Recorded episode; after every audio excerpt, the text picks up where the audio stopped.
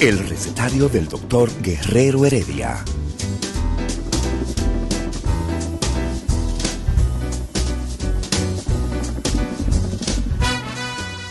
Una respuesta para cada pregunta. Una receta para cada problema. Ven a nuestra propuesta radial, amena, diversa y solidaria. Con alto sentido humano y profesional.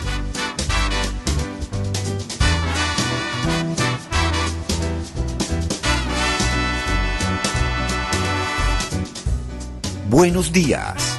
Bienvenidos al recetario del doctor Guerrero Heredia.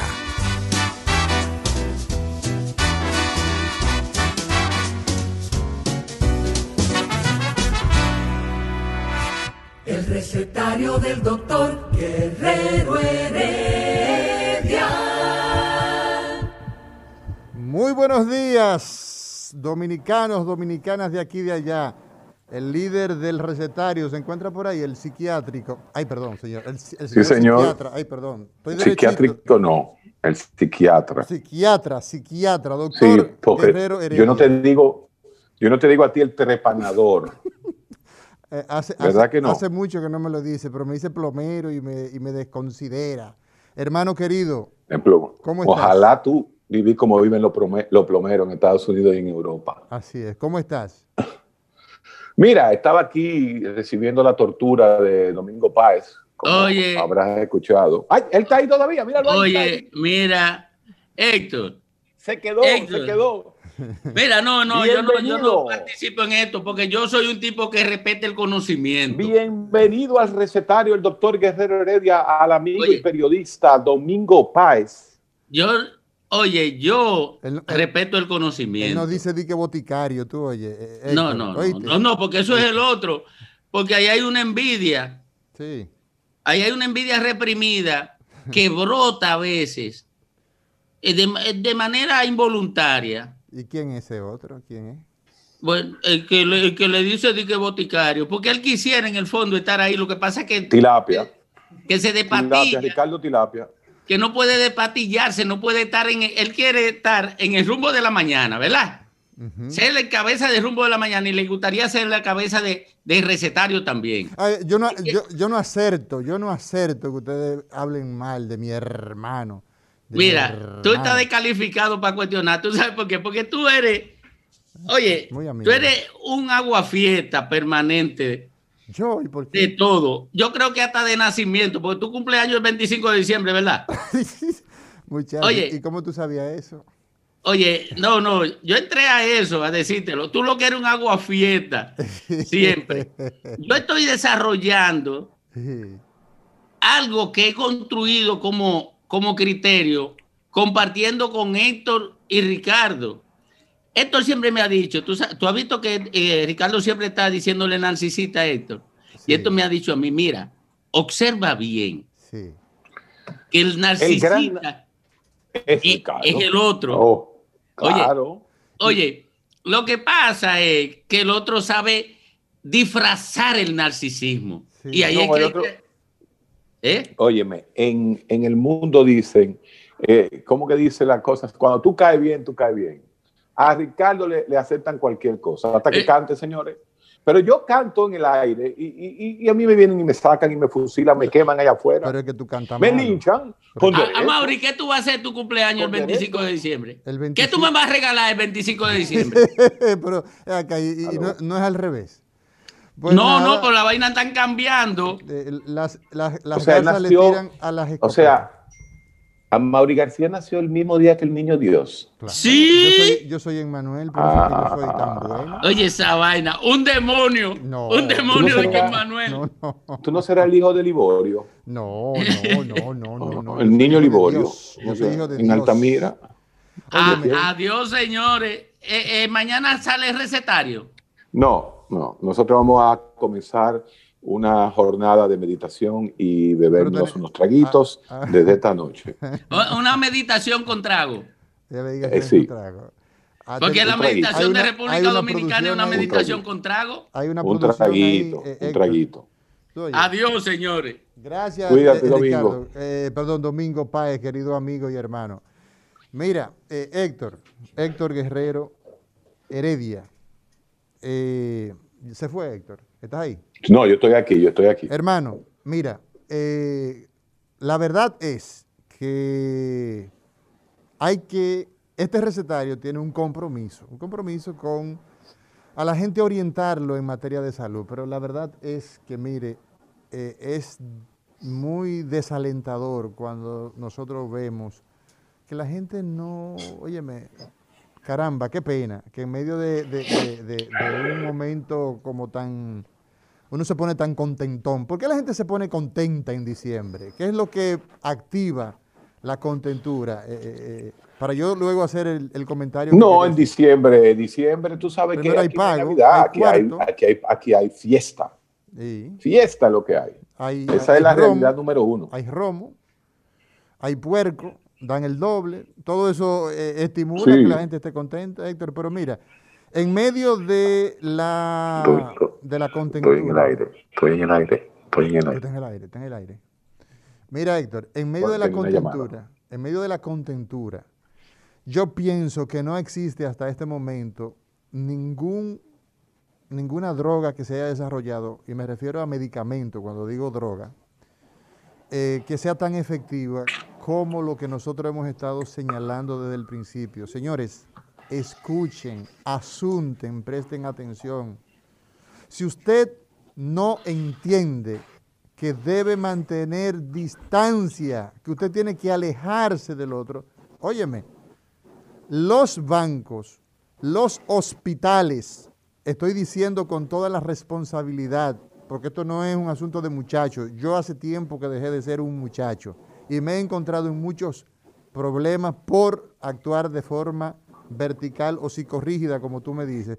Pero no es posible que nosotros no hagamos un esfuerzo, la población, usted que, que nos sigue, que nos sigue desde el otro, desde la otra casa donde veníamos, usted que siempre anda diciendo que nosotros, eh, eh, ustedes lo que dicen, que qué bueno, óigame, usted que está en este momento en la radio, en la internet, que va a escucharnos en diferido, entienda que la mascarilla es para cubrir la nariz por donde entra y sale los gases desde la vía respiratoria y la boca. Entiéndalo.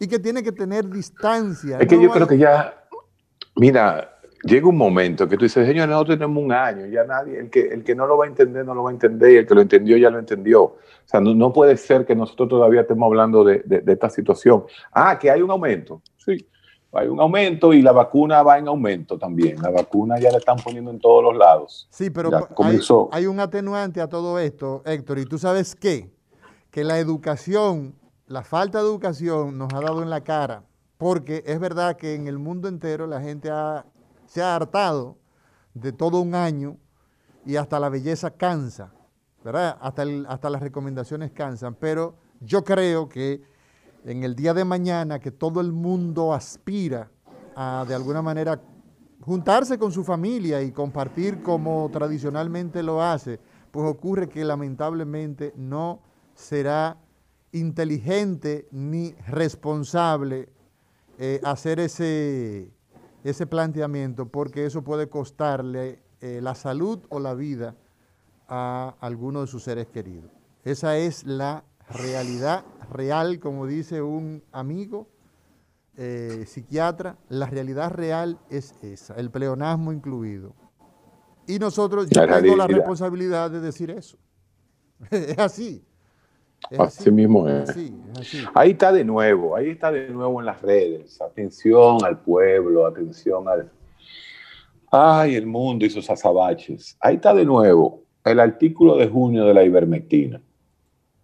El artículo de junio de la ivermectina, donde la FDA decía que definitivamente la ivermectina como un antiparasitario inhibía la replicación de algunos virus, entre ellos los virus eh, COV, eh, el, virus COVID, los coronavirus. Pero bueno, eh, bien, eso, eso lo sabemos. Pero mientras sea en Bolivia, en Ecuador y en Nicaragua que se esté usando la ivermectina, creo que en Australia se usó y ya, ya se dejó de usar, Fíjense que la ivermectina no ha pasado a Europa, ni a Estados Unidos, ni a Canadá. ¿Pero El que se la quiera, Lo digo porque ahí está otra vez el hecho y, cientos y cientos y cientos de médicos dominicanos incluyen inmediatamente la ivermectina dentro de estos tratamientos que se han hecho, estos, paquetes, estos combos de tratamientos para COVID, donde incluye una serie de medicamentos y hay, un, hay un, grueso, hay un buen grupo que pone la ivermectina. Todavía hay gente que pone la hidroxicloroquina, ¿entiendes? Y usted diría, bueno, pero a, eh, ¿cómo se dice? A Donald Trump se bebió la hidroxicloroquina, le dio COVID y le pasó en dos días. ¿Tú me estás entendiendo? Entonces, hay muchas cosas que la gente dice, bueno, pero ajá. Y eso pasa siempre cuando la ciencia no tiene una respuesta. Y es lógico, y es lógico, eh, Héctor Eduardo. Y es lógico. Y es lógico, Héctor Eduardo, que así sea. Porque en China o en la China, como decía don Inocencio García, mi abuelo, que Mira, me descanse, ¿Y tú eres familia mía? ¿Eh? ¿Cómo así?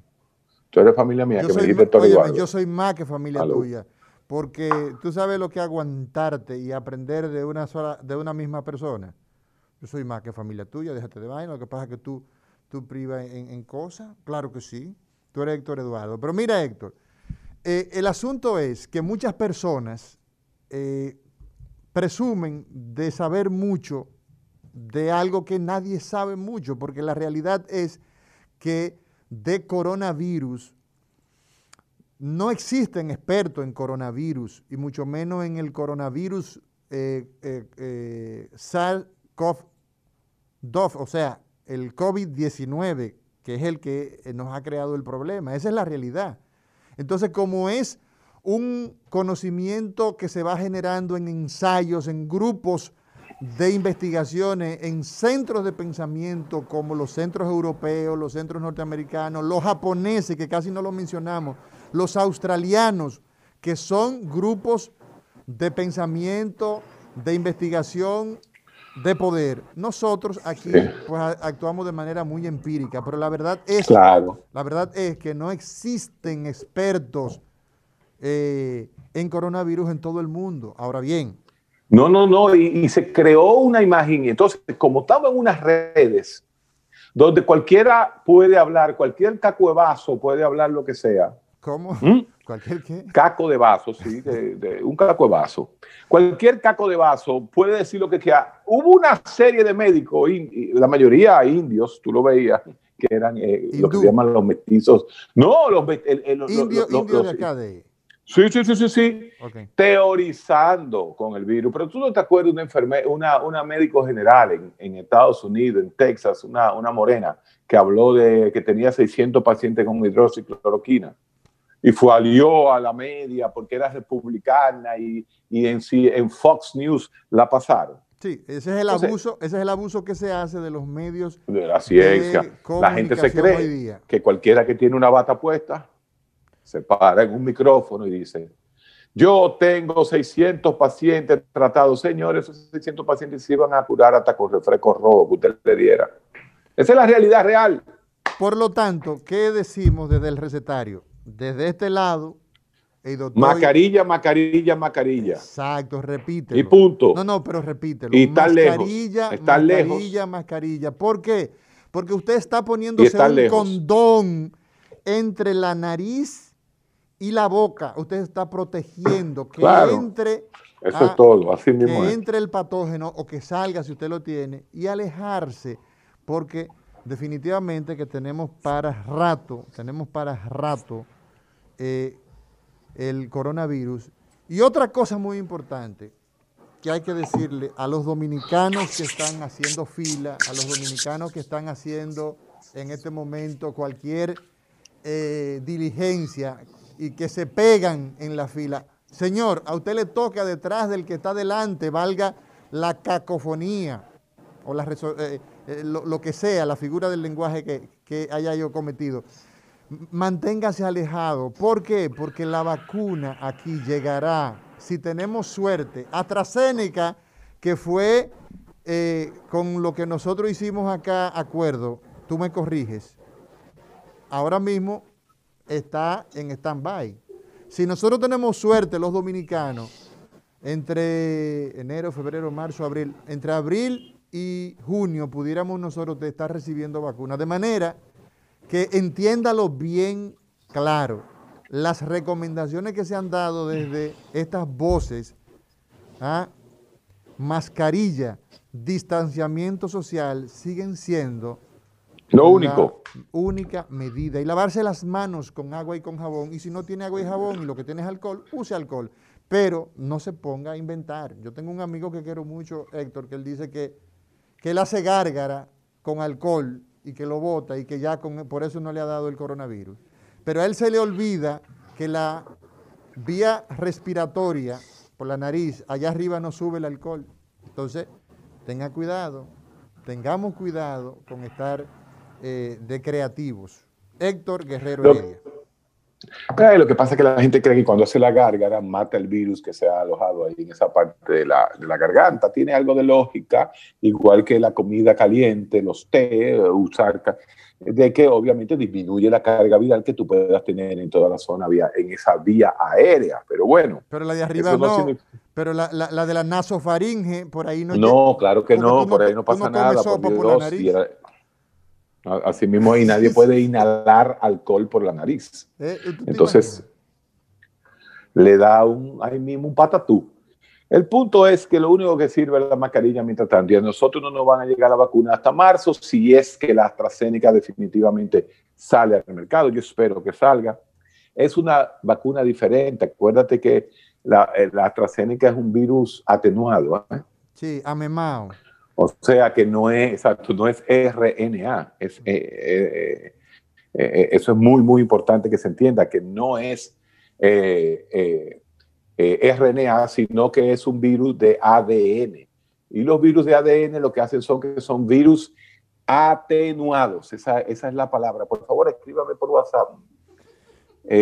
bueno, pues, sí. lo que pasa es que Héctor, yo tengo que decirle al público que nos está escuchando que Héctor nosotros en esta nueva realidad que nos ha tocado hacer comunicación seria y en radio tenemos que utilizar pues eh, los espacios. Aquí no podemos haber más de dos personas. Tenemos un súper invitado en el día de hoy, que es el doctor Bienvenido Peña, cirujano torácico y vascular. Y el líder de este grupo del recetario, doctor Guerrero Heredia, está en su consultorio. Entonces, bueno, pues por eso ustedes a veces escuchan que, me escribe, que estoy en el aire. Héctor, ¿estás ahí o todavía estás eh, con... Estoy aquí en el aire, sí, Amaury, te estoy escuchando. Lo que pasa es que tengo una, una, tenía, una, tenía un paciente que inclusive me, manda un cerdo desde Moca. Bueno, bueno. La gente buena de Moca me manda un cerdo a mí y, lo estaba recibiendo. Por eso yo te digo que a, a Ricardo ni menos se atreva a comer su pedacito ese cerdo mocano que a mí me mandan. ¿Por qué? Eh, sí, no, porque él nada más come tilapia. Tilapia. Pero así, y muchas gracias. De allá, un saludo a doña Hilda en Moca. Ellos escuchan el programa a través de Premium 101.1 FM. Ahí estamos nosotros en el aire. Así que, todo lo que es el Cibao. doña Hilda, muchas gracias en todo lo que es Santiago. Sí, en lo que es Santiago. Y tú sabes quién está, tú sabes quién está Héctor en Moca. Uno que se guilla de Mocano, pero eh, sí, porque todo el mundo cree que eh, Nelson Rodríguez Monegro es de Moca. Pero Nelson es, de aquí, de, de, él es de, San Carlos. a mí me han dicho que él es de partido de Jabón. no, oye, Nelson, mucha gente eh, cree que el doctor Nelson Rodríguez Monegro es de, es de Moca y no, Nelson es de los Tigres de San Carlos, de los Comearepa. Ah, es San Carleño. San Escogidista. ¿Eh? Él es escogidista, porque los sancarleños son escogidistas. Algunos. ¿Y ella en Altamira? ¿Qué son ustedes? Eh, aguilucho. Yo soy un híbrido, yo soy aguilucho, soy de Altamira y también soy de San Carlos, porque yo llegué joven a, San Carlos. ah, entonces tú eres aguilucho escogidista. No, no, no. Ah, bueno, sí, porque yo lo que no soy es, liceísta. Eh, Exacto, tú eres antiliceísta. ¿Eh? Yo soy... Tú eres antiliceísta. Antiliceísta. Entonces, mira, Héctor, que... Eh, y, un, y, saludar, aprovechar y saludar a Yurnia, la dermatóloga de Moca, la mujer, la esposa, compañera de vida del doctor Nelson Rodríguez Monegro. que sí es mocana. Que sí, que sí, yo, yo creo que sí, que Junior es mocana. Tú sabes que hoy es un día de Navidad, nosotros no deberíamos hacer ningún programa médico, vamos a hablar con la gente, vamos a cherchar un fin. Mira, aquí viene, para, para acá viene, bueno, sí, yo, yo, yo entro en todo. Con, con, Lo que pasa es que ya van a aterrizar unos médicos de verdad. No, pues aquí viene un, cirujano, aquí viene un cirujano que de que él entre tú sales, porque como él brega Se te abre el pecho. Con sangre del pecho, tú, oye, tú sales No, como te dicen, no, no, eh, se te abrió el pecho cuando tú veas a ese, a ese médico que viene. ¿Tú estás seguro que él llega? Oh, pero claro que sí. Primero muerto que perder la vida. Bienvenido, Peña. bienvenido, Peña. Bienvenido, Peña. Él anda en carro público, o sea que él tiene que coger el, la ruta. de él, trabaja en la UAS, él coge la tiradente para arriba. Exacto, pero una cosa importante, Héctor. Un conchito a, a todas las personas que nos están escuchando en este momento, es que de la Churchill de BHD, donde yo estaba, Acá yo salí a las 9 y 48 y llegué a, estamos hablando de una esquina larga, Churchill a la Lincoln es una esquina larga, a la Tiradentes son dos esquinas, tres, a cuatro esquinas yo me tomé alrededor de 30 y pico de minutos. O sea que la gente en el día de hoy debe salir temprano para poder llegar a tiempo. Eso es muy importante. Esta es la primera vez, mira, e, esta es la primera vez en decenas de años de que yo me quedo en el país. Yo nunca había visto algo igual. O sea, yo camino de mi casa a mi oficina, donde estoy, estoy eh, eh, transmitiendo desde mi consultorio de neurociencias. Debe haber un kilómetro, no más de un kilómetro. Yo duré 30 minutos. Sí. O sea, que era más fácil que yo me, eh, viniera a pies. Sí.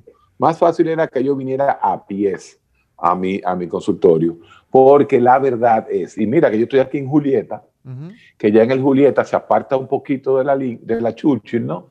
y, como, que, como que hay muchas calles. Pero la verdad es que el tránsito está de una forma tal que yo creo que nos estamos acercando el año, en los próximos años, a la división de, de los carros. Bueno, los, pare un, los pare un día y los impare otro día. Mira, y otra cosa, Héctor, yo creo que nosotros deberíamos hacer una, hacer un planteamiento desde el punto de vista de salud en la dimensión amplia de la, de, la definición, salud. Mira, yo creo, Héctor, yo creo todo, eh, eh, todo el pueblo que nos escucha, que nosotros debemos empezar a plantearnos, no solamente en adición a eso de los impares y los pares, Héctor, también a empezar a caminar.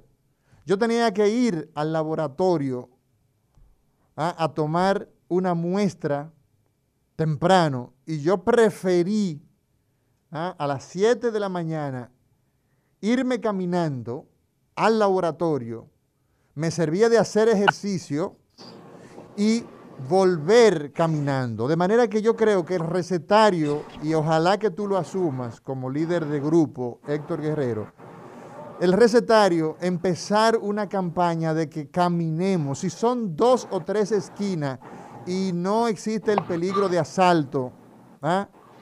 Empecemos a, a, caminar, nos va a ayudar con el tema metabólico y nosotros entonces vamos a evitar el problema de los tapones. El problema de caminar, el problema de caminar en la ciudad de Santo Domingo, como me dicen los extranjeros, es que no hay cera buena, no es una friendly city para caminar, no es, una ciudad amigable para caminar. Y la verdad que caminar en junio a las 12 del día por la Churchill y caminar en el desierto del Sahara es, casi lo mismo. Es más o menos lo hay que, vamos, Vamos a entender esa parte. Por ejemplo, ahora han hecho un parquecito, la zona de la Churchill se puede caminar, la, eh, la, la Lincoln no se puede caminar, pero realmente el problema del país es que no tiene una ambientación. Fíjate que han hecho ahora el Piantini peatonal, donde yo vivo, en, en, hay un poco, creo que Naco peatonal, y la gente sale. Ah, yo pensaba que tú vivías en Gasco. En la calle. Yo pensaba que tú seguías viviendo allá abajo en Gasco. Bueno, nuestra casa en Gaco está ahí todavía, pero yo, por cuestiones de trabajo y, de mudanza, yo vivo aquí en, la zona del Piantini. Y una pregunta, pero, ¿tú, vives en una torre o tú vives en un apartamentito? Yo vivo en, en, eh, un edificito de más de 15 años. De más de 15 años. Sí, sí. Eh, ¿cuál, es, ¿Cuál es la cuerda? No, no, no, no, no, no, no. Yo estoy preguntando. Entonces, yo vivo en, ah, un ¿Eh? edificio de más de 15 años. Pero sigue con la idea, Héctor, porque el tema es el siguiente. Entonces, Carolina, caminar en la calle. Caminar en la calle, en el peatonal, es una cosa, pero de ahí a que tú tengas la capacidad de coger y irte a tu trabajo por las ceras de este país, es algo imposible. Sí, pero te voy a decir algo. Héctor Guerrero Heredia. No sirven las... Señor, en Gascue. Pues sí. En Gascue adoquinaron la calle. En Gascue adoquinaron muchísimas series y ya la mayoría la desbarataron. ¿Qué significa adoquinar? Háblale al pueblo. Pusieron ladrillo, tú sabes muy bien, le pusieron esa, ese piso rojo de ladrillo. Y entonces eso... así, en muchísimas calles. La Caunabo, la, sí. Sí, entonces mira qué es lo que pasa. Eso hace más, más eh, amigable. Pero mira qué es lo que sucede, Héctor.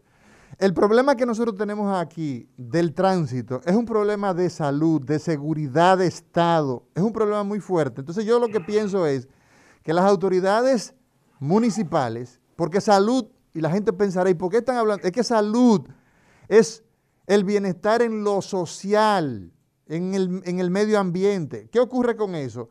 Aquí hay personas que les sube, no la bilirrubina de Juan Luis Guerra, oye, les sube la presión con los tapones que se generan acá. Entonces hay que buscar una respuesta. ¿Qué pasa?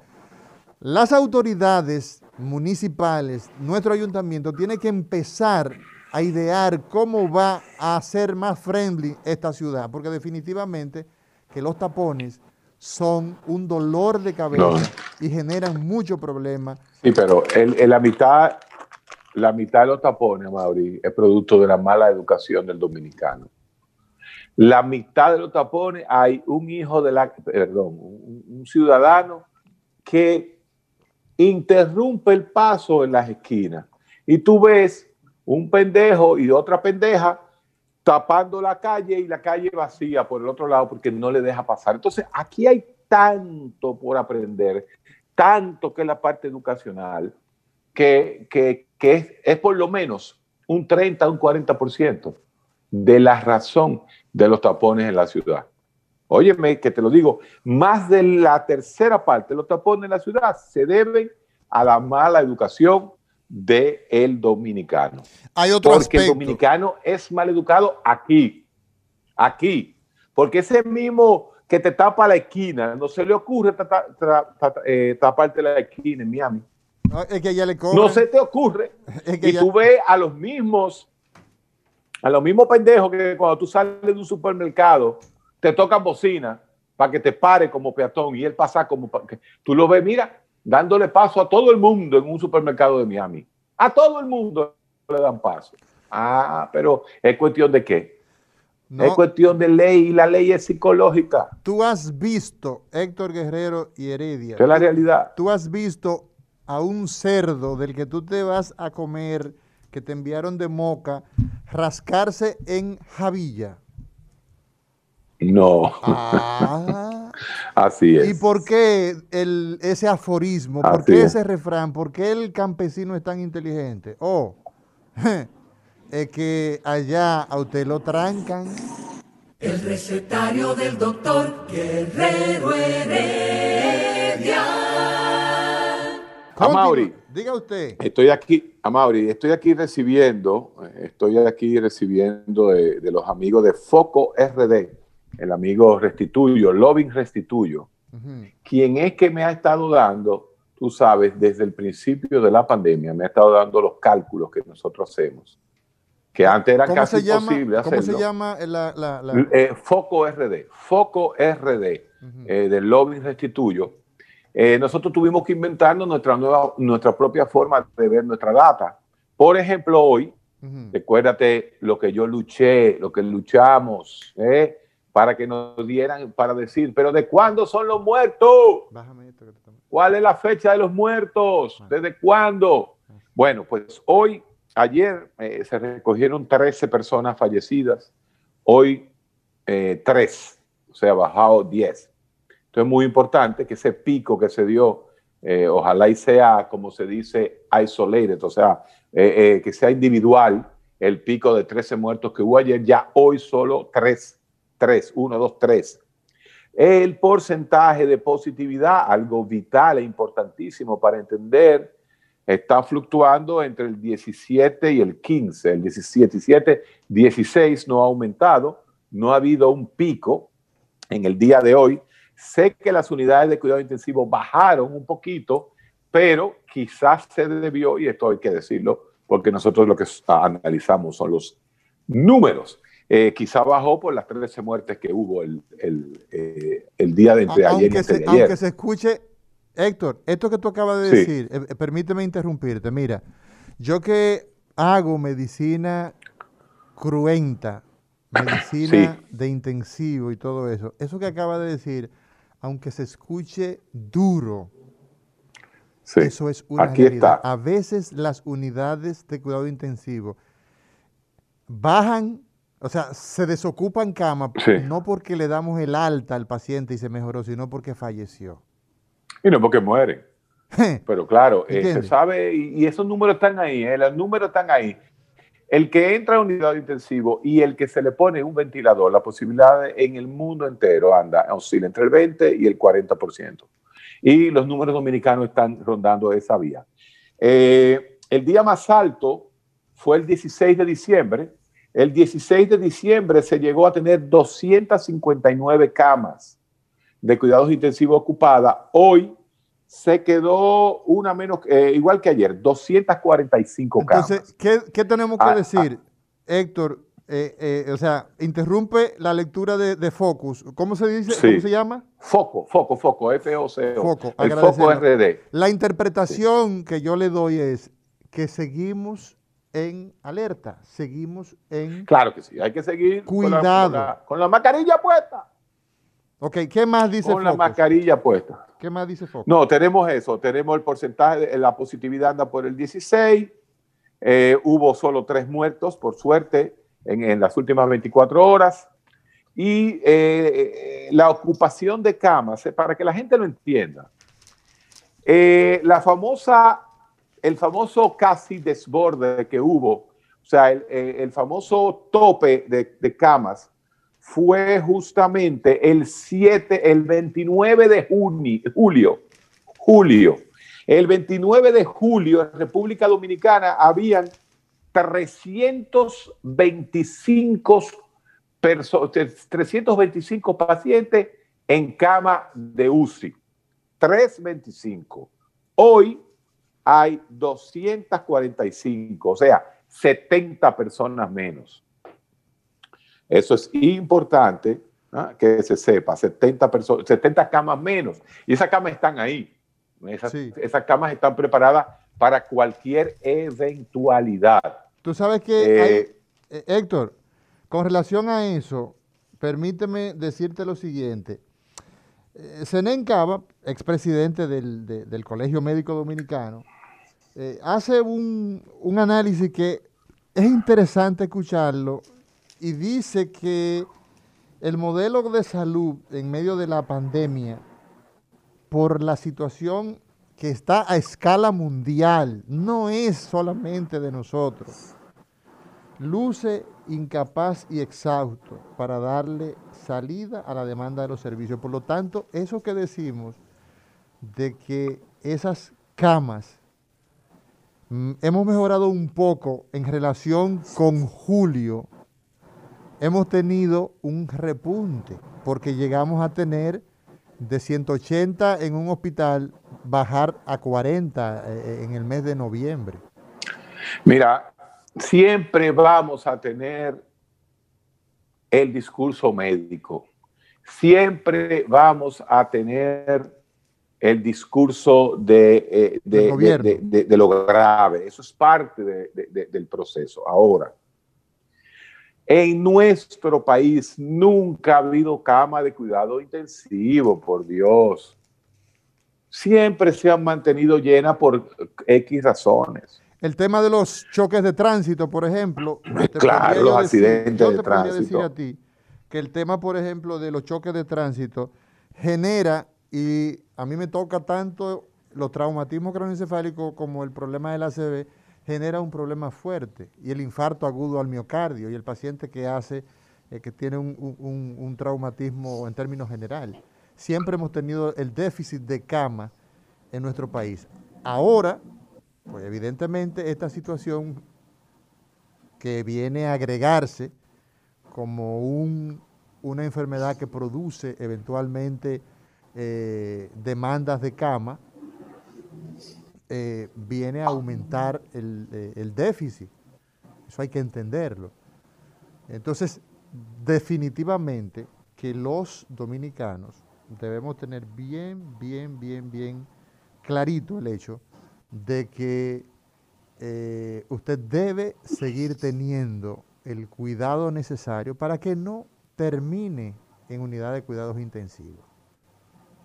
Eso es, eso es así, no es de otra, de otra manera. Así mismo es. Mira, eh, a Mauri, eh, dije que el, té que nos ponen allá y, el café que nos ponen allá, eh, hoy estaba premiado, me dijeron. ¿Estaba? Te sirvieron un, un traguito, te sirvieron. No, no, yo, lo, sentí. yo, lo que te, puedo decir es que yo he recibido aquí la primera vez que a mí me hacen un pues, regalo. la primera vez que a mí me hacen un regalo. la primera vez que tú en la radio, recibo un regalo. ¿eh? Muchas gracias a doña Monse. Se llama, eso se llama, o sea, ¿cómo se llama eso? ¿Qué? ¿Tú sabes cómo se llama eso? ¿Cómo se llama? Clase. Clase, mira, en, un... Clase. En un, Tener clase. En un empaque que cuando... Tener un jefe con clase. va a decir, ay, que eh, eh, cuidado si me le rompe la cintita. Porque no hay una cosa que, sea más detallista que una mujer. Entonces, muchas gracias a, doña Monse y a, don Antonio Espallá por ese detalle de, eh, dirigido al doctor. eso, fue, eso, fue doña Monse. ¿Eh? Eso fue Doña Monse. Eso de Doña Monse. Realmente. Son cosas de, mujer. Eduardo te hubiera mandado. No, no, claro, claro que sí. Pero, pero como tú dices, hay clase. Hay nivel. Y la clase no se improvisa. Mira, antes de nosotros seguir, eh, eh, Héctor, yo quiero que tú me digas, eh, me, me digas algo del punto de vista, y es lo último que te voy a pedir. Tú me puedes dar todo lo que tú quieras, pero yo solamente te voy a pedir esto. En serio, yo quiero que tú me digas realmente, porque te hice la pregunta ahorita y tú me dijiste, sí, ¿por qué razón? Oye la pregunta, que es una pregunta profunda y enjundiosa. ¿eh? Una pregunta que fácilmente Yale, tu preparación en Yale queda en entredicho. ¿Por qué razón? No, espérate, repeat after me. Wait, wait, wait, wait, wait, wait, wait. Yale es la cárcel. Ah. ¿Ok? Yale, como, como tú lo estás mencionando allá en Altamira, es cárcel. Ahora, si tú dices Yale. Yale. Yale. Exacto, como, como I-A-L, Yale. I-A-L. E, ahí estudié yo, sí, ahí, ahí. Mira, se puede poner en entredicho el Yale o el Yale tuyo. sí, porque tú crees que a mí, a mí tú me vas a joder. Si tú no me respondes, ¿por qué razón el dominicano se pone tan contento en diciembre?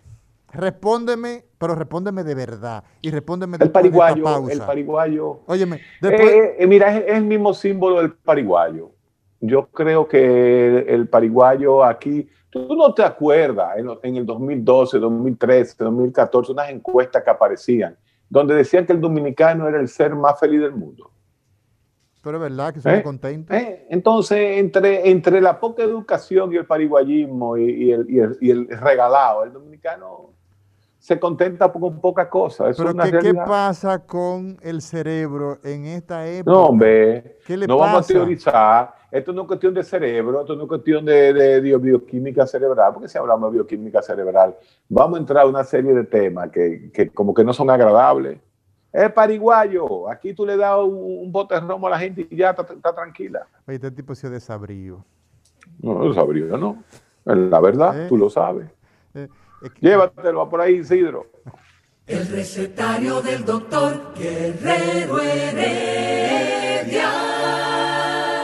Continuamos en el recetario doctor Guerrero Heredia. Hoy es miércoles, miércoles 23 de diciembre. Casi estamos nosotros los dominicanos entrando los pies debajo de la mesa y abrochándonos un pedazo de cerdo, un pedazo de telera y eh, bebiendo vino y bebiendo romo.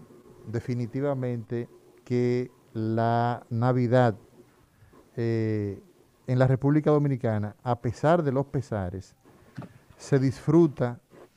En el día de hoy, yo voy a empezar a hacer la introducción. Ya nuestro invitado está eh, subiendo las escalinatas.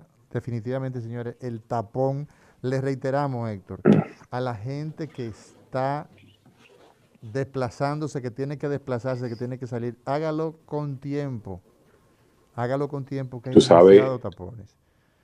Dime. Sí. No, tú sabes que Bienvenido Peña, nuestro invitado, eh, estudió como 100 años en Francia. Sí. Y entonces el hombre hace los mejores patés y eso es caviar, eh, faisán y hace una, unas comidas francesas buenísimas. ¿Tú has comido? Eh, bueno, mira, ¿Te he invitado? No, cualquiera piensa que es producto de lo que nosotros hacemos, porque entre entre neurocirugía, psiquiatría y hablarle al pueblo una hora y media cada miércoles y cada jueves, hay que tener estrategia. Quizá la gente cree que el show, mira, yo aprendí a comer Te voy a dar un secreto, pero te voy, a, dar un secreto cuando ya bienvenido, bienvenido Peña. ¿Eh? Te voy a decir, te voy a dar una primicia cuando entre, cuando entre bienvenido. Ok, ok, pero mira, respondiendo a tu pregunta, respondiendo a tu pregunta, yo empecé a degustar paella cocinada en casa, en casa, en, una... En, un en leña. En la casa y de la mano de doña Nena, que es la señora que trabaja con, Bienvenido allá. Y bienvenido, bienvenido Peña es un tremendo cocinero. Yo no sé por qué a los médicos, los médicos eh, que estudian en Francia y por otro lado, eh, le gusta tanto el tema de la, de la cocina. Bueno, tú sabes que el hambre que pasaban aquí, entonces llegan allá a Francia. y entonces ven tanta comida y tanta salsa, se vuelven locos. Eso es lógico. O sea, como, como tú tienes que entender, y, se oye feo, y escúcheme, dígame lo que sea, pero si usted sale ahí, ese, ese tránsito Altamira-Uaz-París, coño, es duro, es duro. pues, yo te voy a enseñar. Usted, usted llega a París sí. y entonces, como decía, ay, ay, ay, ay, ay, ay, te voy a hacer otro cuento que estamos en Navidad, yo estoy en Chelcha. Sí. Lo de Mario Lama en España. Eso no tú tienes que tener cuidado porque Mario es el director ejecutivo. Gran vaina. Tú tienes, que tener cuidado porque gran vaina aquí Mario Lama. Mario Lama, que gran, o sea, aquí entre tú y yo. Sí. Entre tú y yo. Mira quién llegó ahí. Tú oye, entre, eh, eh, entre tú y yo, deja que, deja que bienvenido se siente y se ponga el, el audífono. Déjame ponerle los audífonos al amigo bienvenido. Pero sigue, diciendo el cuento de Pero, pero yo quiero que bienvenido pero me entretiene. Sí, espérate. Yo, yo, pero yo quiero, yo quiero que Bienvenido Peña lo escuche, porque quizás le pasó lo mismo también, porque por eso es que él cocina. Entonces, yo le decía, vaya a ver, arréglemele eso al cirujano. Ahí está Isidro, tratando de, poner en... Okay. Bien. Dame una seña, bienvenido. ¿Me estás escuchando? Levanta el, pulgar derecho. no, no está escuchando. Yo te digo a ti que esta vaina. Bien, entonces, ¿qué, eh. yo te voy a ir diciendo... Dime. Listo, no. Mira, vamos a ir introduciendo al doctor Bienvenido Peña para que la gente, para que la gente sepa eh, de quién se trata. Cirujano torácico, cirujano general en primero, luego cirujano torácico. Primero general, exacto. Primero cirujano general. Eh, mientras fue estudiante en la universidad, fue dirigente estudiantil de los revoltosos. Se graduó con honores, monitor, viaja a París. Pero espérate, espérate. Es el problema con Bienvenido, que me lo llevaste muy rápido a París. Por eso es que se, se metió a cocinero, con la comida buena que, que, él me está escuchando. Sí, sí, tú me estás escuchando. yo te estoy escuchando. Él, está escuchando. Entonces, termino ya. Pero déjame, déjame decirte dos chismes, déjame hacer dos chismes, que no estamos en medicina hoy. Bienvenido a uno de los, de más duros. Tú lo, oye, tú sabes la última vez que yo comí, que, la, que lambí donde, donde Bienvenido Peña. Ajá, ¿cuándo? ¿Qué fue? Eh, una, eh, eh, un pato. Tú sabes con quién me comí yo, con quién lambí yo ese pato. Yo creo que estaba. ¿Con quién? No, con Sánchez Carna. Claro, estábamos el esa pasado secretario de salud, el ministro. Y estaba el flaco también. Yo quisiera preguntarle al ministro si él sigue aquí. Lo que pasa es que él, se, eh, yo creo que está. Siendo, siendo amigo, eh, eh, el alumno, si lo sigue apreciando. No, no, pues yo simplemente fue un problema de. Él, él, es PLDista, él sabe que lo que se armó ahí. Pero ese pato estaba, mira. Entonces yo digo que estos muchachos que se fueron de aquí, de, de, comer en el comedor universitario a Francia, les impresionó demasiado la comida. Y entonces se volvieron chef todos. Bueno, mira. Pero lo de Mario, déjame contarte el chisme de Mario. El de Mario Lama, el chisme de Mario Lama. Señores, cuando nosotros llegamos a la Fundación Jiménez Díaz, en Madrid, España, ahí en la CEA Bermúdez con José Abascal, y Mario eh, estábamos en esa época el doctor Máximo Curillera, que también es ginecólogo, el doctor Mario Lama y yo, y la doctora Marisol de Castro. Fuimos a hacer el internado de medicina interna y cirugía allá en, Madrid, en la fundación, que era parte del intercambio que se hacía UNIBE, Fundación Jiménez Díaz. ¿En qué año, ¿qué año, qué año estás hablando? Ay, eso fue 1991. Ok. 1990-91. Dos Paraguay. Ay, bienvenido Peña. Ay, bienvenido Peña. A la hora de la comida, tú sabes que en España, en, la, en el comedor, la entrada es paella. O sea, eh, eh, el primer plato que se sirve en España es paella. Imagínate tú el doctor Mario Lama de Neiva a la Fundación Jiménez Díaz a comer paella. Le entró como la Ese señor duró como 10. No, no, no, no. Ese señor duró como dos semanas nada más que no pasaba de la paella. Él no llegaba a la carne, no llegaba a la sopa, no llegaba a los vegetales, porque él se quedaba en la paella. Entonces, como a los 10 días, como a los 10 días, dice Mario, bueno, ya yo estoy harto de paella, yo voy a ver qué es lo que hay aquí. Pero era así, mi hermano. Entonces, entonces eso pasa también con bienvenido. Bienvenido si es un chef. Seguro. Mira, eh, buenos días, buenos días de los oyentes. Eh, fíjate, en lo que tenemos o hemos tenido la oportunidad de, hacer parte de nuestros estudios en, en países fuera, en países fuera. Uno, uno aprende eh, por osmosis la cultura, la forma de vivir y, todo ese tipo de cosas. A mí me pasó algo muy, muy curioso. Eh, allá los residentes comen en el hospital, las tres comidas a voluntad. Y en el hospital eh, nos servían paté. ¿Qué es el paté? El, paté del pueblo. ¿Qué es el paté? El paté es, es, una pasta, es una pasta que está hecha con, de hígado. y fundamentalmente con hígado, grasas y, condimentos. Y eh, diríamos que es la mayonesa de los franceses, es para untar. Sí, se, usa para untar. Se, usa para untar. No, pero no, la mayonesa se, se, inventaron los franceses también. Pero el paté, el paté, es un poco más duro y tú puedes coger un pedazo y comértelo con ensalada también. Y en, en, invierno, en invierno eh, los jefes de servicio hacen generalmente, o hacían en esa época, una cena para, para todo el personal. Y ahí vamos 40, 50 personas, enfermeras, eh, camilleros, residentes, especialistas, todos. Y, lo paga el jefe de servicio, desde luego. Siempre un buen restaurante. Y ahí dieron de entrada foie gras. Foie gras. Yo, no, sabía lo que era eso. foie gras. ¿Qué es el foie gras? Aquí, yo no El foie gras es el, hígado, el hígado de pato. El, eh, eh, eh, exclusivo. El hígado graso del pato. Eso es exclusivo y eso es un proceso muy, muy, muy, largo para, para lograr que el hígado de un ganso tenga un kilo de peso. O sea, que ese, Que ese en, la gastroenterología del recetario, ¿no?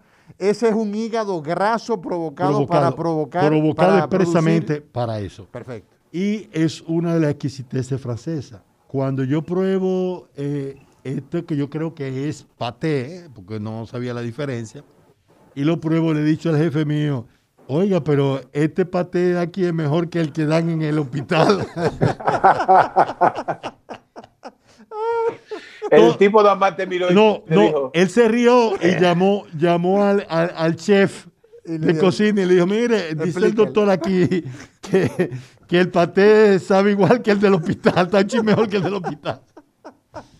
Todo el mundo se rió. De luego, ellos sabían que aquí nosotros no teníamos cultura de, ese, de ese tipo de exquisiteces, que ya ahora con el internet y con todo, ya todo el mundo, cualquier joven aquí sabe lo que es eso y sabe cómo se fabrica y todo. Pero en mi época Bienvenido. no era así. Dime. Pero ese, ese pato que tú haces, mi hermano, ¿cómo? Eh, Mira, porque aquí, aquí se puede comer pato. Oye, aquí hay una canción. Pato eh, robado, vamos a comer. Villalona se robó un pato una vez. Oye, eh, ese pato ni sabe a pato ni huele a pato. ¿Cómo así? Ah, pero pregúntale a él. ¿El, pato de aquí? No, el que yo hago. Ah, no, pero acá, pero yo lo he probado en tu casa. También, sí, acá, ¿qué pasó?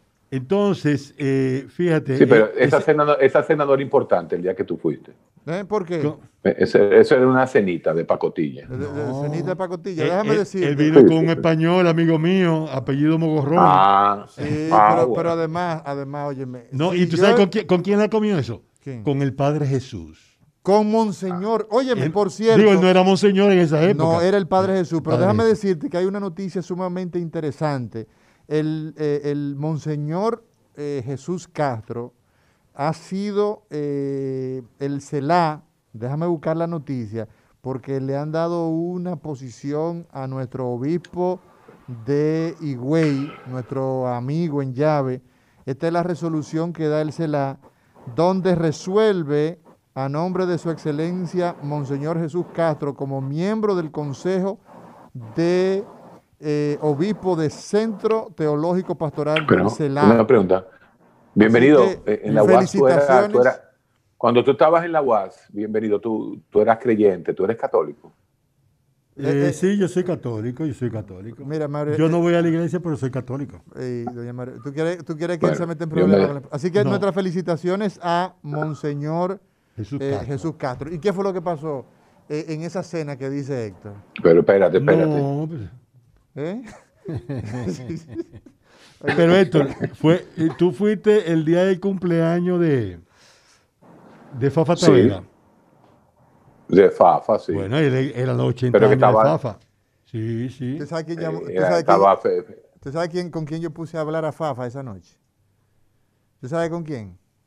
Con uno que dice... Con el presidente Leonel Fernández. Profesor, profesor, profesor, profesor, profesor. El recetario del doctor Guerrero Heredia.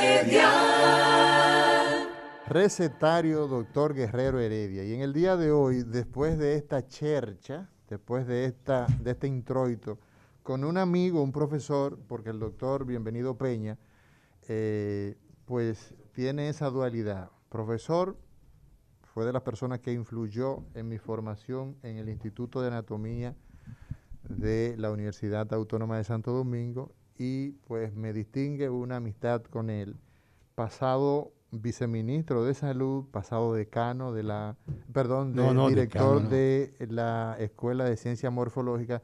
No llegaste a, no, llegaste a decano porque te fuiste a, a, a, hacer, hacer eh, entonces eh, la parte de viceministerio, saliste director de residencias médicas, hay tantas cosas con este cirujano torácico que tenemos en el día de hoy con nosotros. Y quisiéramos, doctor Bienvenido Peña, que le habláramos al pueblo. Usted es cirujano torácico y vascular. Y el tórax, entonces, y la parte vascular, para el pueblo. ¿Qué es el tórax? ¿A qué se dedica usted como cirujano torácico y vascular? Fíjate, lo primero, y, no, no, pude interrumpirlo cuando eh, Héctor y tú hacían la presentación mía. Lo primero es que yo soy médico. Médico. Un médico que da servicio y que además puede operar para curar algunas patologías o traumáticas o crónicas. Entonces, eh, eh, yo, eh, la mayoría de los pacientes míos o tienen problemas con los órganos que están en el tórax. El tórax es la parte del cuerpo, del tronco, que está cubierto por las costillas. Okay. Y entonces tenemos en la parte superior los dos pulmones y en el medio, entre los dos pulmones, está lo que nosotros conocemos como el mediastino, porque está en el medio, donde está el corazón y los grandes vasos sanguíneos que salen y entran al corazón para participar en el proceso fisiológico vital que es la respiración y la circulación. Esos dos procesos importantísimos se hacen en el tórax. Entonces hablamos de que usted como cirujano torácico, entonces tiene que ver con las enfermedades que se operan en el tórax. Sí, sí, sí, sí. ¿Y cuáles son entonces, doctor Bienvenido Peña, cirujano torácico y vascular, las principales enfermedades que ocurren en el tórax que usted opera? En el tórax están, eh, hay dos tipos, podemos separarlas así. Las agudas, que son los traumáticas, son los traumas de tórax. Cuando decimos agudo es... Agudo es que es, rápido, que, que, es al instante que hay que actuar. Y ahí lo más común que tenemos en el tórax son las fracturas de costillas y las complicaciones que se derivan por la fractura de costilla. Eh, eh, tenemos entonces las hemorragias, producto en los traumas también, que pueden ser eh, por heridas penetrantes, ya sea por herida eh, punzante o heridas roma, traumática. Por ejemplo, la semana pasada yo operé un taponamiento cardíaco en el hospital. Taponamiento cardíaco, ¿qué es eso? Hay un joven que llegó a las 5 de la mañana, no sé, con todo y, tener toque de queda. el toque de queda a las 5 de la mañana. Él llegó al hospital porque él dice que lo iban a atracar o lo estaban atracando y le dieron dos heridas de puñal en el tórax y una en el abdomen. Okay. El cirujano abre el abdomen, pero a mitad de la intervención el paciente comienza a bajar la presión y el cirujano dice no está sangrando porque le está bajando la presión. Y sospecha entonces que hay, eh, eh, que hay sangre en el saco que envuelve al corazón. El corazón vive en un saco. Vive en un saco. ¿Cómo se llama ese saco? Pericardio. El pericardio. Es el saco que envuelve eh, ese órgano y se llenó de sangre. Y entonces eso le bajó la presión y él estaba en una situación que gracias a esa cirujana que estaba de llamada, que detectó y, pensó que podía tener esa patología, e inmediatamente ella me llamó y yo le dije, bueno, mientras yo llego, ve haciendo tal cierra, cierra el tórax, eh, cierra el, abdomen, déjalo así abierto, pero abre el tórax y, y abre el saco pericárdico. Y, cuando, cuando yo llegué, yo ya, ya, ya, había prácticamente resuelto eso, pero tenía una herida en la vena cava superior entrando al pericardio. Ok. Te voy a enseñar el video. Entonces, entonces, ese paciente, si no se hubiera, si esa doctora no hubiera detectado eso, se hubiera muerto. Porque eso mata en pocos minutos. La República Dominicana recibe eh, cuántos cirujanos torácicos tenemos en este país y cuándo llega el doctor Bienvenido Peña a la República Dominicana graduado de cirujano torácico? ¿Cuánto tenemos eh, ya hoy día y cuándo llegaste? No, cuando, cuando yo llegué éramos pocos. Torácico dedicado al tórax solamente no había. No había. No había. Eran cirujanos cardíacos que hacían cirugía torácica. Ok. Que estaban formados. Eh, yo llegué en el 94, hace ya 26 años. Ok y en esa época eh, habían pocos. De hecho, a mí me decían que yo no iba a tener pacientes, que yo tenía que hacer otra cosa. ¿Por qué? Porque no, no habían pacientes y, y tenían que, ejercer en, otras áreas. Sí. Eh, y hoy en día ya somos eh, entre somos entre 30 40. Somos aproximadamente 30 o 40 cirujanos torácicos. Hablaba entonces del el tema de lo agudo. De lo agudo. Ahora, en lo crónico, ¿Qué es crónico? En crónico son lo que se va produciendo, eh, son las enfermedades que van apareciendo lentamente. Lentamente. al cabo de muchos años. Okay, entonces, y tenemos la, más trágica de todas, el cáncer de pulmón. El cáncer de pulmón. El cáncer de pulmón es la única enfermedad en la historia de la medicina que tiene más de cinco décadas matando cada año más personas que el año anterior. 50 años. Matando todos los años más personas que el año anterior. Pero nadie habla de eso. O poca gente habla de eso. Poca Bueno, la gente no lo ve desde ese punto de vista. Cuando yo eh, introduzco ese tema a los estudiantes, yo lo provoco y le digo eso. No, hay no hay una enfermedad en la historia de la medicina que haya producido eso. Cinco décadas matando cada año más personas que el año anterior. Y un elemento eh, por ejemplo, la semana pasada, en serio, no diga porque estamos hablando, la semana pasada, mujer 39 años de edad, no fumadora, extraño eso, ¿no? Extraño, eh, con un cáncer de pulmón izquierdo con metástasis a ovario, que debutó como una efusión pleural y ya con metástasis a sistema nervioso y con metástasis a, cuello. a médula. Eh, espinal. Eh, o sea, que tenemos un, una eh, realidad, digamos, epidemiológica que no respeta necesariamente esos años altos. O sea, aparece el cáncer a cualquier edad. No, ya está apareciendo cada vez a menor edad. Cada vez a menor edad. ¿Por Qué? Bueno, hay muchos factores, como los cánceres, no tenemos algo que lo desencadena único. Pero el factor desencadenante más importante es el tabaco. El tabaquí. Y eh, hay un factor que es el factor hereditario y la parte medioambiental también. Juega un rol importante eh, en la génesis de esta terrible enfermedad, que es una enfermedad, como yo decía, que ha desafiado eh, el mundo científico, porque, porque es el cáncer que más personas mata en ambos sexos. En ambos sexos. Entonces, vascular, eres cirujano vascular. ¿A qué te dedicas, doctor, cuando hablamos de vascular? ¿Qué es lo que significa? vascular tiene que ver con los, las arterias y las venas. Son los canales que utiliza la sangre para desplazarse en, todos los lugares del cuerpo. El corazón se funcionaría como si fuera una bomba, una bomba que eh, eh, proyecta o, o, o, envía eh, esa sangre oxigenada después del proceso de respiración a todos los tejidos del cuerpo y luego por diferencia de presión hace que regresen. Fíjate, muchos estudiantes entran a medicina porque no les gusta la física. Por la circulación sanguínea es física pura. Es física pura, así es. Y, el intercambio celular, eso es química, bioquímica pura.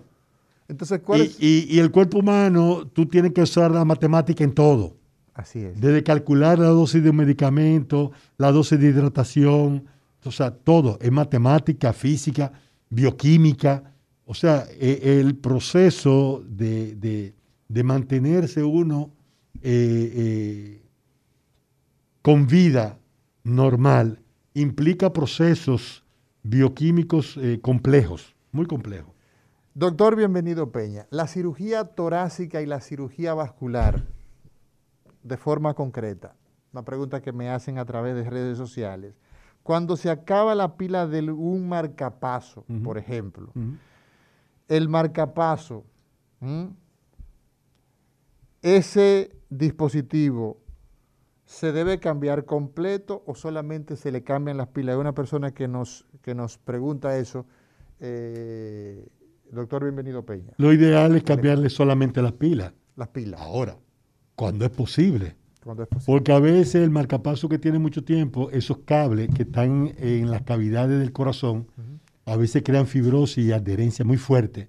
Y si tú tratas de quitarlo y, y pones mucha resistencia, lo mejor es dejar ese cable ahí, abandonarlo y poner un cable por el otro lado. Muy bien. Doctor, bienvenido Peña. La, ¿Por dónde nosotros llegamos al tórax? ¿Abrimos el tórax por el medio, lo abrimos por los lados? para que la gente un poco entienda, antes de su respuesta, recordarle a las personas, se comunican con nosotros a través del 809-682-9850. 809-682-9850 y desde línea internacional 1-833-380-0062. Eh, nosotros podemos, como tú bien señalabas, eh, eh, abrirlo en el centro del esternón, que es el hueso plano que está en el mismo centro del tórax, cortando ese hueso a todo lo largo. Y ese da ese para la cirugía de corazón, de, los grandes vasos, se hacen por esa vía. Y luego las otras, eh, entre dos costillas, nosotros elegimos el espacio dependiendo de qué parte del pulmón o del tórax nosotros queremos abordar. Y entre dos costillas nosotros entramos y, realizamos todos los tipos de operaciones. Vamos a ver, tenemos una pregunta de eh, un amigo. Adelante, diga usted. Una pregunta no, yo creo que yo yo tengo es una pregunta, sí, pero es una felicitación a usted, don Amaury. Ajá, ¿y por qué? Por su cumpleaños adelante. Y al doctor Bienvenido Peña, yo debo conocerlo y él debe acordarse de mí, porque si él trabajó en morfológica, yo era el BT de Sol de Vida que le preparaba el café a todos ellos, a Tineo, a Camacho.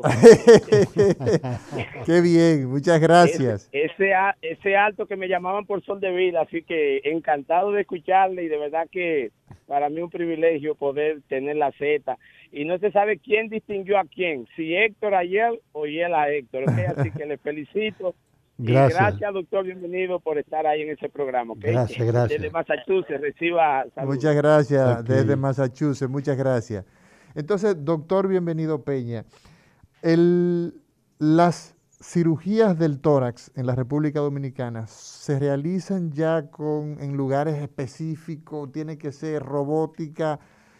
¿De qué dependemos? ¿De eh, eh, de un cirujano bien formado o de la NASA, de una hipertecnología, se hace eh, cirugía de manera segura. Vamos a responderle a esta persona antes de esa pregunta que tenemos tiempo. Adelante, diga usted.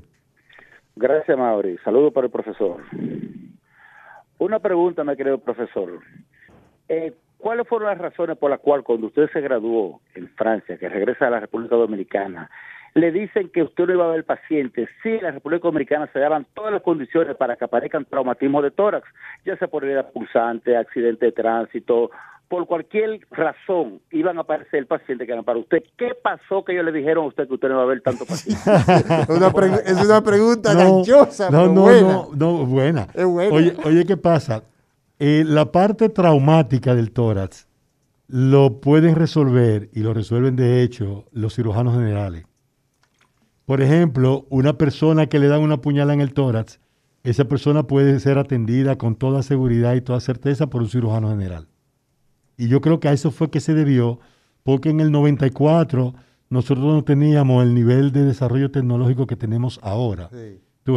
y, los cirujanos eh, no podían vivir del trauma nada más solamente, tampoco. ¿tú ves? El, el trauma no paga. No, es un hospital. O sea, eh, ¿cuánto, le ¿cuánto piensa usted, amigo que nos escucha, que le pagan a un médico? Usted va como, digamos, asistente de cualquier funcionario, y no significa que eso esté mal, que el asistente de un ministro gane 70, 80 mil pesos, eso está bien.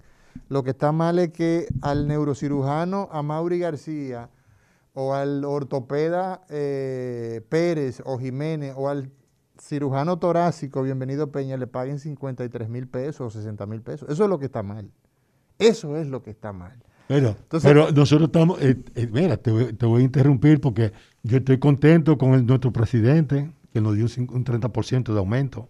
Sí, sí, sí, sí, pero todavía, pero todavía lo que necesita un médico para vivir en nuestro... Eh, la baja inversión en salud es el quizás uno de los principales problemas. Entonces, eh, eh, dentro de las enfermedades del tórax, doctor, dentro de esas enfermedades que nosotros hemos visto, te hablaba de la traumática, habla de el cáncer. el cáncer.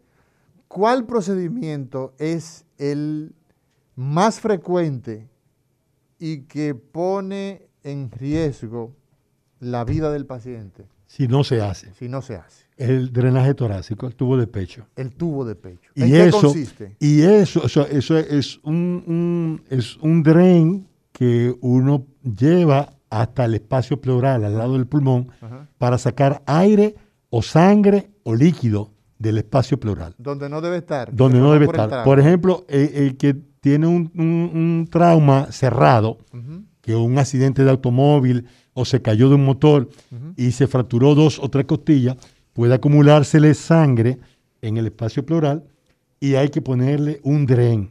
Y eso lo hace un cirujano general, puede hacerlo un cirujano general. Por eso decíamos eso. Vamos a una pausa. del doctor Guerrero Continuamos en este recetario y tenemos en las líneas llenas. Adelante, diga usted. Hola. Hello. Hola, hola. Bueno, doctor, nosotros tenemos, la República Dominicana tiene un gran problema con los choques de tránsito. ¿Cuál es el, desde la perspectiva de un hombre que llegó a hacer medicina hace 26, 26 años. 26 años, cuál es el el elemento más importante con esta epidemia que representan los choques de tránsito a la vista de el doctor Bienvenido Peña? No, como te decía, eh, nosotros insistimos desde que llegamos aquí al país en enseñar a que los eh, cirujanos pongan adecuadamente los drenajes torácicos. Y ahora que tenemos en el Darío Contreras especialidad en emergenciología, los emergenciólogos lo ponen eh, eso. Eso resuelve más del 90% de los traumas de tórax. Ese solo gesto quirúrgico que no tiene que hacerlo un cirujano torácico. Seguimos con el pueblo. Buenas. Diga usted. Sí, Amaury. Diga usted, sí. Sí. Eh, eh, es con relación, es un comentario con relación a la pregunta que hizo ¿Perdón? Un, comentario. sí, sí el, servicio del médico tiene un costo, pero no tiene precio. Sí, es así. Así es, así es. Muchas gracias. Seguimos con el pueblo. Diga usted buenas. Buenos días, doctores. Gracias por ese programa. Eh, doctores, una pregunta. Un, un accidentado de, de una motocicleta que tiene lesiones en, la, en las vértebras cervicales, en caso de supervivencia, eso puede tener al traste con, con, problemas de movilidad eh, y, y, funcionamiento normal. Sí, sí. De hecho, sí, gracias por la pregunta, que en este caso es para mí. Eh, las lesiones medulares. O de columna. O de las vértebras pueden provocar lesiones de movilidad en las extremidades inferiores o en las cuatro extremidades. A nivel del cuello, pues puede ser de las cuatro extremidades. Y sí, eh, muchas veces eso da el traste con la movilidad y con la vida, porque esos pacientes se infectan, tienen trastornos respiratorios, en fin. Hay una pregunta acá en redes sociales, doctor, con relación a las amputaciones. Eh, en la República Dominicana antes había un, se era muy ligero para eh, realizar una amputación en, en estos casos de accidentes de tránsito. ¿Eso ha cambiado? Pregunta un señor a través de redes sociales.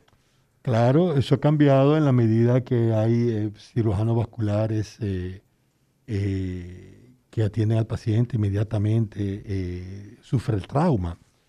yo no sé si tú recuerdas, Mauri, yo durante siete años fui el único cirujano vascular del Hospital Darío Contreras. Era el país contra Bienvenido. Cuando todos los caminos conducían al Darío Contreras, no existía ni Plaza de la Salud, ni, ni áreas todo era Darío Contreras en el año 94. Ni, el Juan Bosch. Ni el Juan Bosch. Todo, todo llevan. Y, por ejemplo, nosotros eh, eh, reducimos de manera importante las amputaciones traumáticas por, lesiones vasculares. ¿Cuáles criterios se deben tomar para decirle a un paciente que hay que amputarlo? ¿Cuáles, ¿Se cumplen con unos criterios? claro, los criterios de alarma son la disminución de temperatura en, el miembro eh, afectado.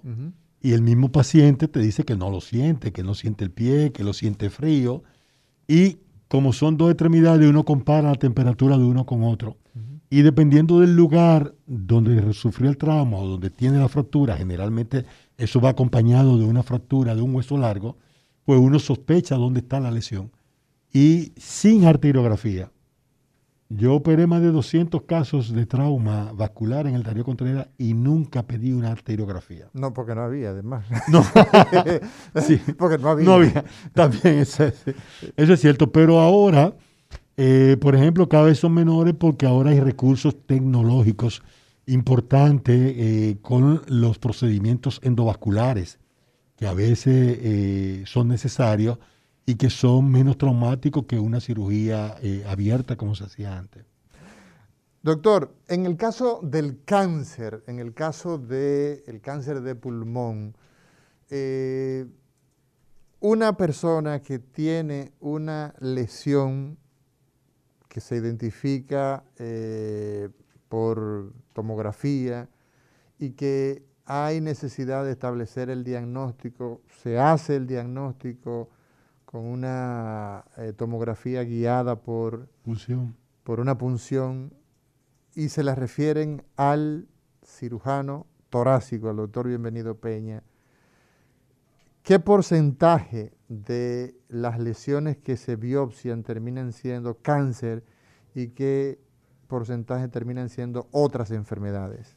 Mira, eh, en el pulmón, el pulmón tiene muy pocos tumores benignos lamentablemente. Entonces, cuando una persona tiene un nódulo o que le aparece una bolita o algo en un pulmón con más de 40 años, hay que pensar que eso es maligno y actuar rápido, ¿eh? porque las lesiones benignas son la excepción. Y eh, de el, el, cáncer de pulmón mata a muchas personas porque cuando tú, cuando le hacemos el diagnóstico, ya el cáncer se ha ido a otro órgano. O sea, llegamos tarde normalmente. Normalmente llegamos tarde y solamente podemos operar, de cada 10 pacientes operamos uno. ¿Cuál es el mejor tratamiento para, el, para, esta, para esta realidad epidemiológica? Hay, una combinación, hay una combinación de, de terapéutica donde está la cirugía, la quimioterapia y la radioterapia. Okay. Pero si la cirugía no está incluida, las posibilidades disminuyen de manera drástica de calidad de vida y de tiempo de vida. Por eso nosotros tratamos siempre de incluir la cirugía dentro del arsenal terapéutico que necesita el paciente. La cirugía sola no cura, pero si está en una etapa muy temprana, a veces es el único tratamiento y no necesita otro tratamiento eh, adicional. Doctor, con relación a la época que vivimos, COVID y cirugía torácica, digamos, usted tiene un paciente que se lo refirieron los, los oncólogos. Los oncólogos dicen, mira, ese paciente hay que mandárselo al doctor Bienvenido Peña porque tiene una lesión, es un cáncer de pulmón, hay que operarlo. ¿Cómo ha interferido la pandemia con el tratamiento quirúrgico oportuno de los pacientes con cáncer? Mira, eh, yo, yo lo veo a los pacientes eh, tengan COVID o no tengan COVID, sospecha COVID o no sospecha. Eh, para mí, yo no, no establezco diferencia, yo simplemente guardo las medidas de seguridad y de protección.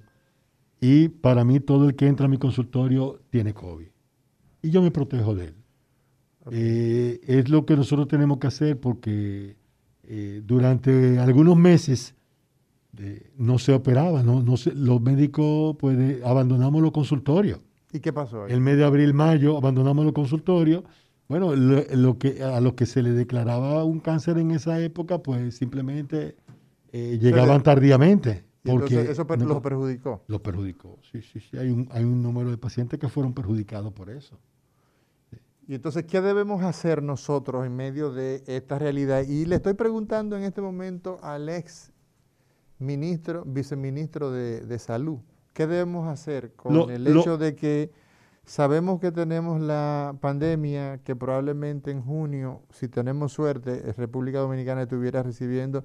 ¿Qué debemos hacer con esto? Lo primero es que tenemos que reconocer que no podemos vivir igual como lo hacíamos antes de que apareciera la pandemia.